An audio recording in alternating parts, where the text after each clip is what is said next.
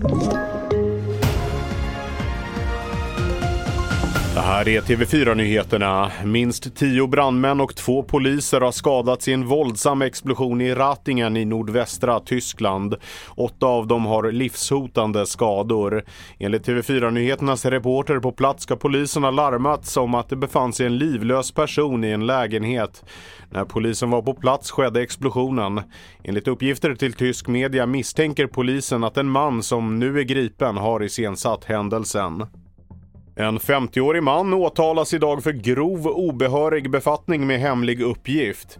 Enligt åtalet ska mannen ha suttit på information om försvarsanläggningar som han delat på nätet. Åklagaren menar att det rör sig om högt skyddsvärda objekt.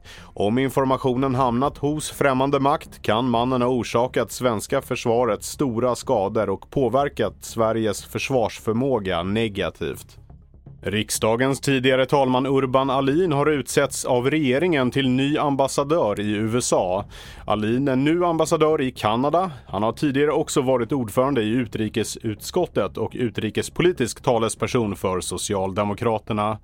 Mitt namn är Felix Bovendal och mer nyheter hittar du på tv4.se och i appen.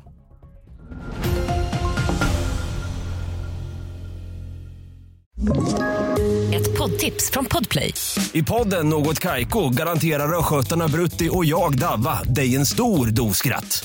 Där följer jag pladask för köttätandet igen. Man är lite som en jävla vampyr. Man har fått lite blodsmak och då måste man ha mer. Udda spaningar, fängslande anekdoter och en och annan arg rant. Jag måste ha mitt kaffe på morgonen för annars är jag ingen trevlig människa. Då är du ingen trevlig människa, punkt. Något Kaiko, hör du på Podplay. Därför är gardinerna.